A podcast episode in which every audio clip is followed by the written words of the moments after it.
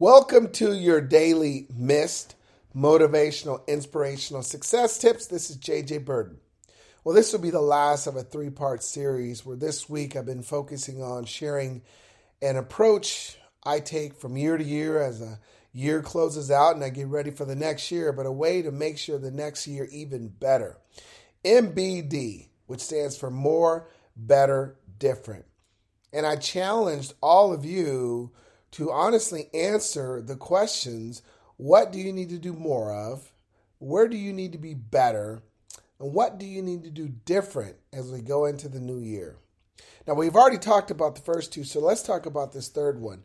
What do you need to do different in 2023 that you didn't do in 2022? It's another opportunity to take an honest, hard look and see what you've learned from 2022.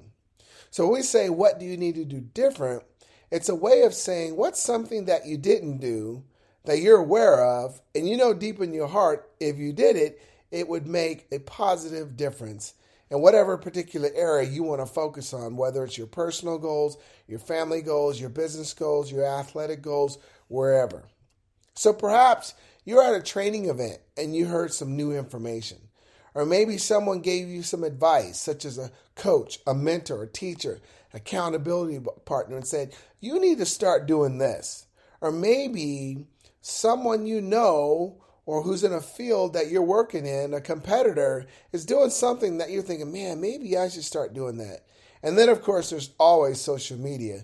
We see different ideas and suggestions on things we can implement. The point is, it's something that currently not in your game plan, your daily routine, or your habits that you know if you started doing it, it could make an impact. So you're looking to give yourself that edge going into 2023, or maybe that competitive advantage. Maybe there's an aspect of your performance that could really separate you from the competition. Now, as you figure all this out, you want to break it down into categories and really organize it so it's a lot easier to implement it in 2023. And think about this whatever you were doing in 2022, you might need to change it up to get a different result. And I can't remember who said this, but they said, don't expect different results if you're not willing to do something different. Now, we don't know what's in store for us in 2023. But in spite of whatever it is, whatever that comes our way, we still have to put ourselves in a position to make sure that 2023 is bigger, better, and bolder for you than in the previous year. We're going to do more, right?